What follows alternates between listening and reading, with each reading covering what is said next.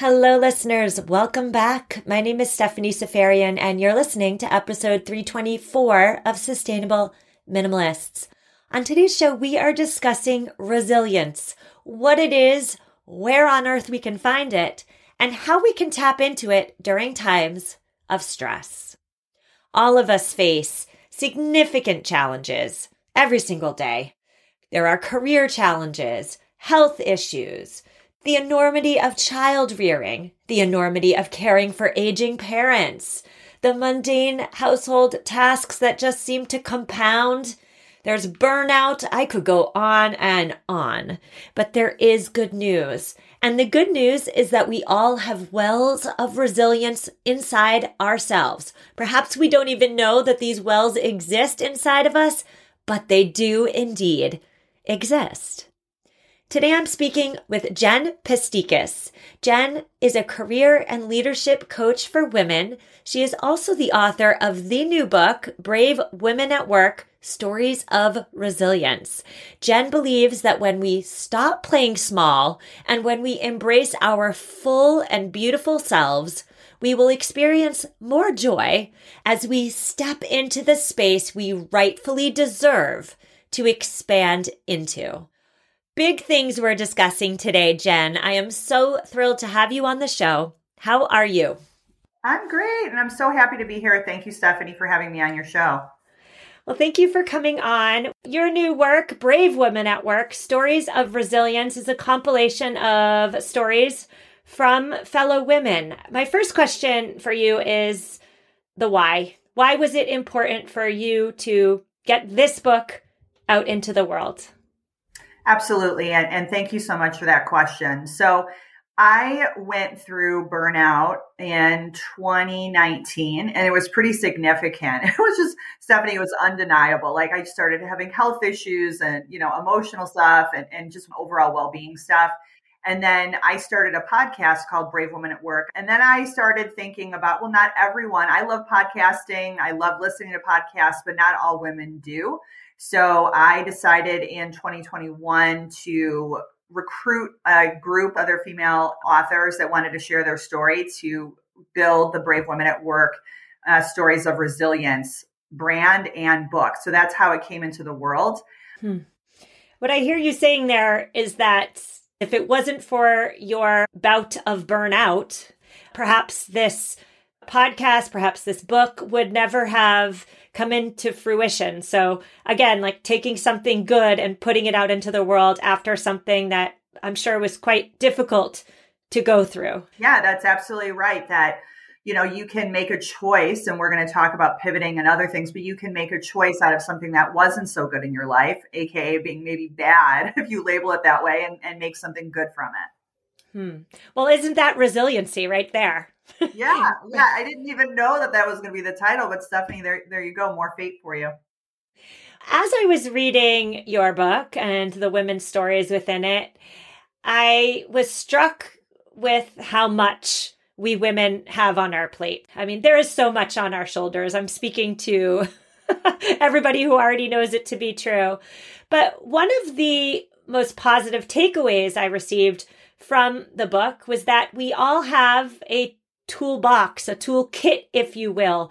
And if we can flex the muscle of opening our toolbox or our toolkit and using the strategies inside during challenging times, that's the starting point for resiliency. What should be in our respective toolboxes? What should we be leaning on during times of stress to help us?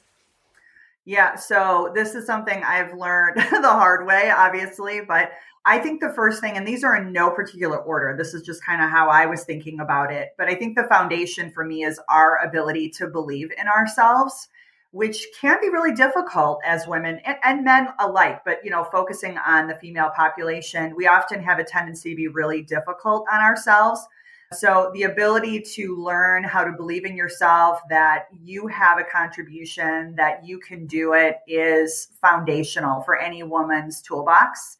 The other uh, few are standing by your convictions and your values.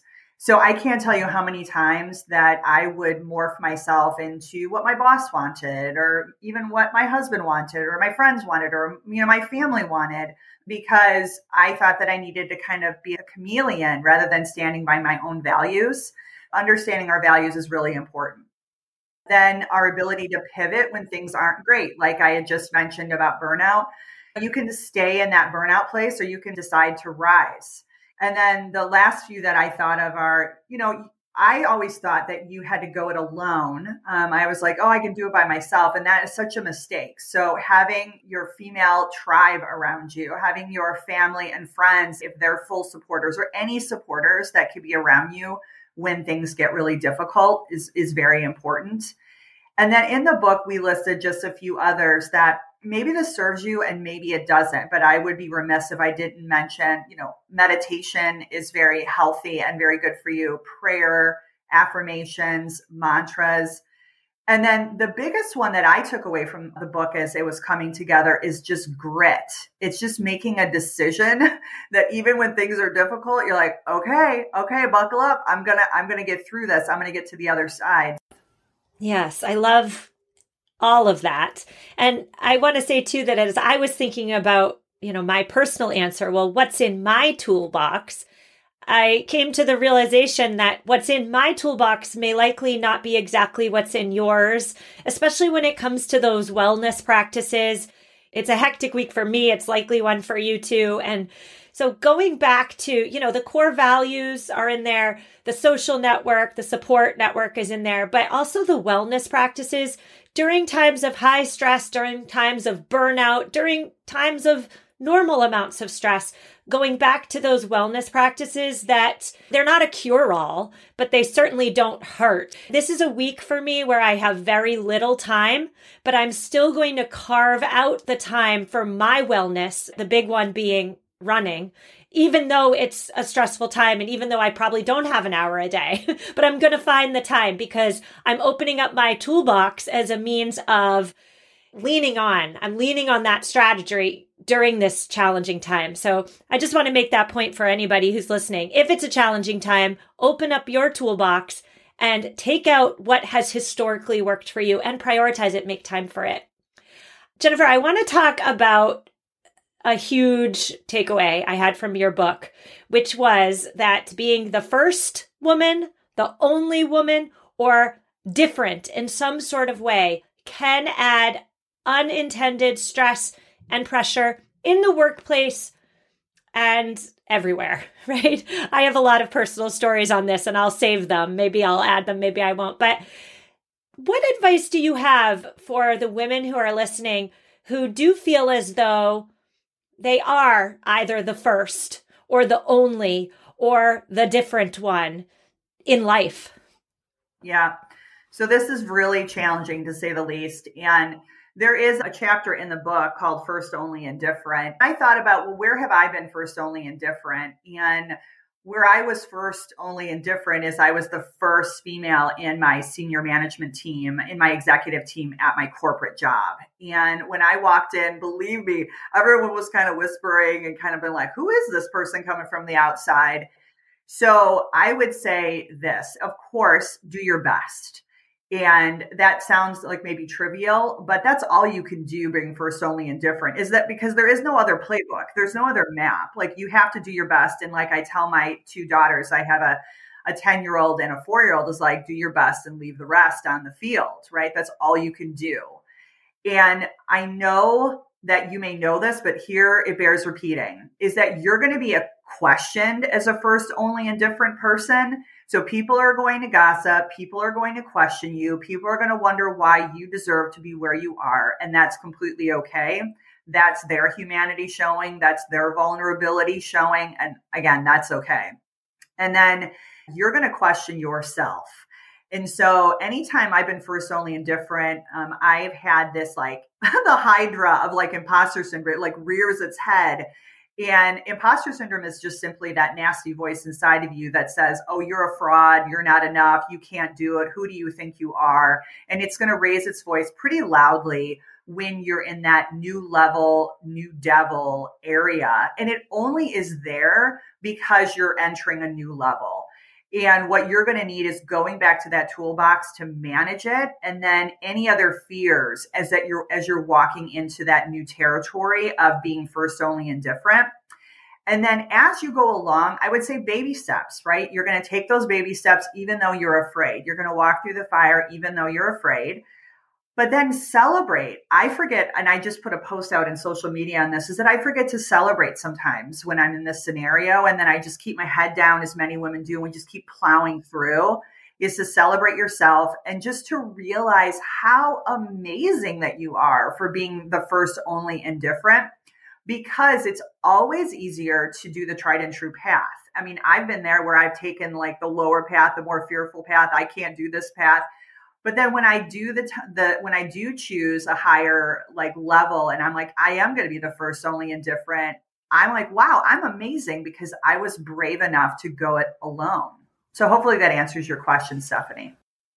It definitely does and i thank you for speaking to the women listening who are in the workforce. Uh, i can imagine that each and every one has likely blazed some trails in their own career path I'm thinking about my own life. I'm not in the workforce, the traditional workforce, I would say. About, so I don't necessarily know if I've been first or only, but I do always definitely feel different. I have a personality that, how should I put this?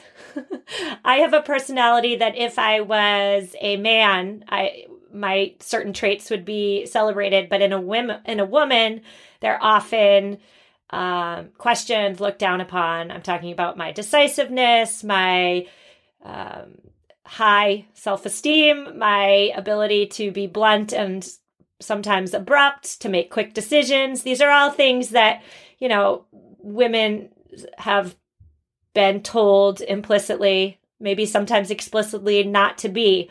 And so I run up with a lot of interpersonal issues in my own life because of who I am. I've tried making myself smaller. I've tried changing my personality. I've tried isolating myself and then none of that ever works right does that any of that ever work for anybody ever no and so i'm at a point now where i'm just growing into the person that i was born to be do you have any uh, words for people like me who just feel as though they're different. They get they catch a lot of slack for being different. What should we do? Well, I would say going with yourself and your personality is always going to be stronger.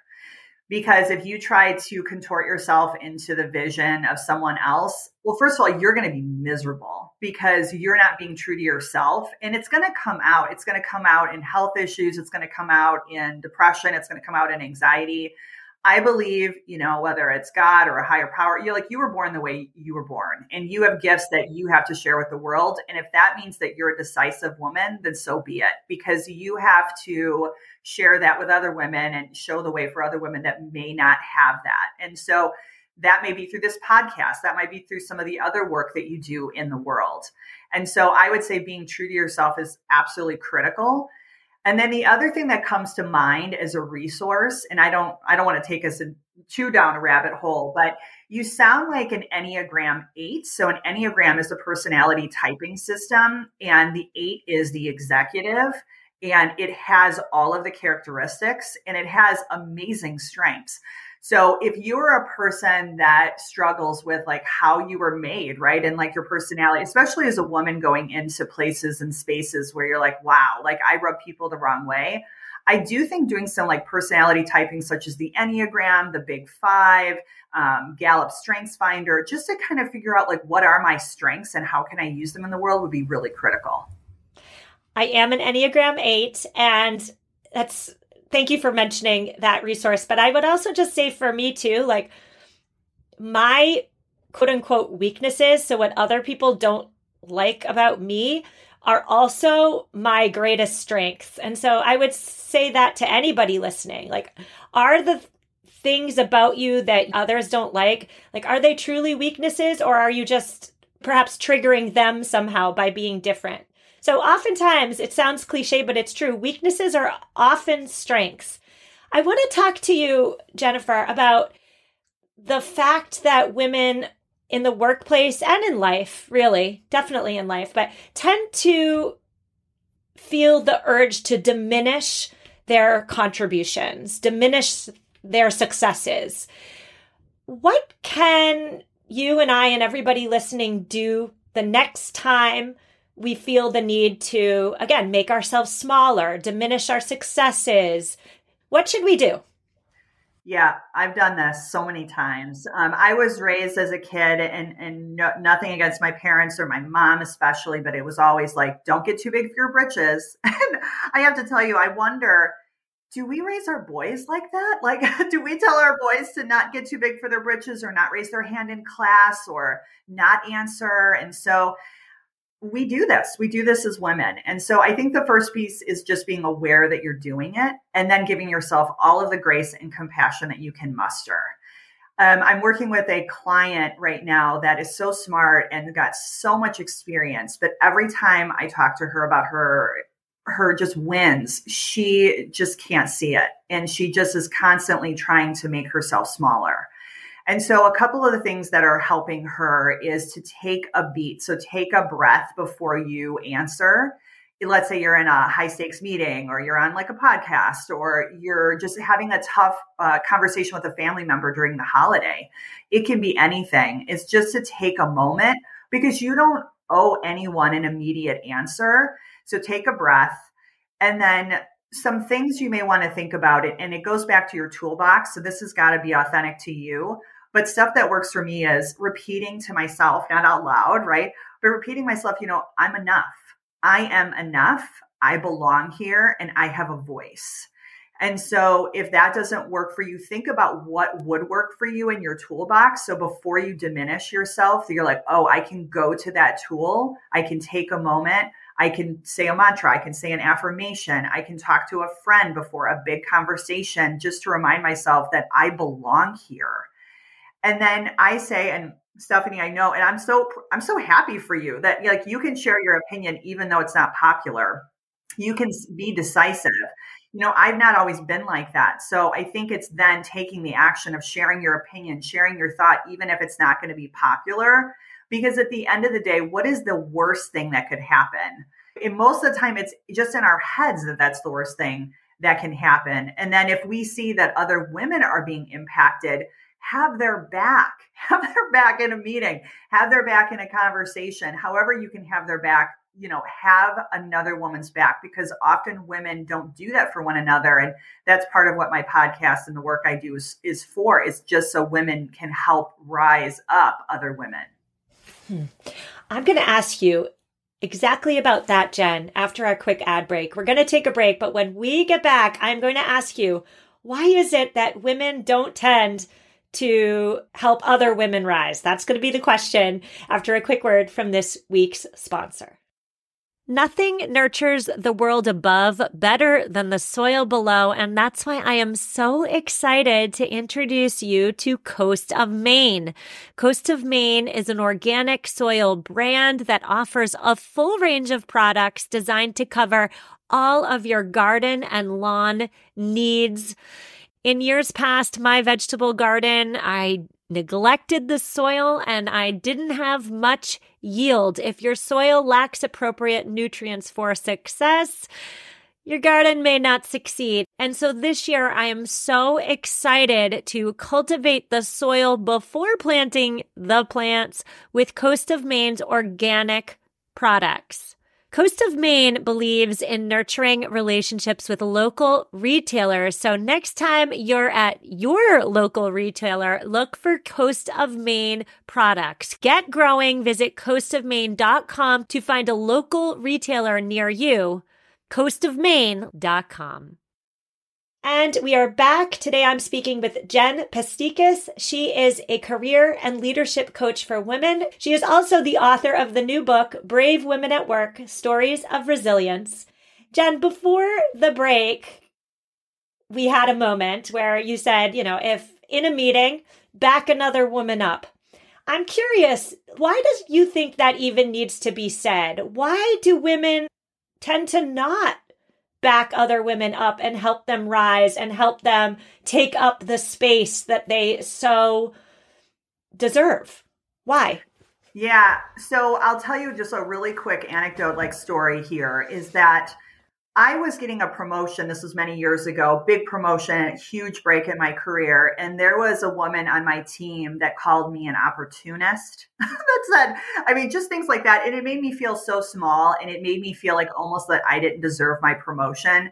So I've seen every side of it. I've seen women help one another, I've seen women not help one another. But to answer your question more specifically, I believe that women can you know, if you are encountering a strong woman, and, and Stephanie, I'll, I'll, ask you the question back because you're a strong woman, because you have strong opinions, because you're willing to share them, you can make decisions. There are so many women that aren't at that level of awareness or strength or resilience at this point. And man, I, I think you and I would agree that we all want to get them there. But then they feel like it almost like like reveals their underbelly of their lack of confidence, that their lack of courage, that their lack of resilience. And it's interesting that women, you know, we have a tendency to community, but then like we abandon one another. And so I think it's because strong women may expose work that they have to do inside themselves and also their fear. So let's go back to the example of the woman backing the other woman in the meeting. She may not have the confidence to do that at just the foundational level. She may be afraid, well, if I back her, how is this going to impact me in my career? Are they going to see me as too bossy or too pushy? Because let's say that the overall, like, orchestration of corporate, I'm just going to say it, I think that it's still very broken and i think there's things that we're working on you know and women are rising and coming forward and it's so encouraging to me but at the foundation i think there are still some huge cracks in that foundation. For those reasons i think women are more reticent to kind of hold back when we really need to be moving forward and helping rise up rise up all women together. Yes Yes. I'll just say that, you know, I alluded to having lots of interpersonal conflict in my life earlier in the conversation. And I will say that on the cognitive level, I am, I hear what you're saying. I totally agree. Like, if I push somebody's buttons in my head, I know it's because I'm, uh, bringing up, I'm digging up some sort of insecurity in the other person. However, emotionally, it doesn't feel like that. It feels like the problem's me. And so, just for anybody listening who that very specific example resonates with, that's my struggle, right? Like cognitively, I know one thing to be true, but emotionally, it often feels like, oh, well, if five people have a problem with me, the problem's likely me.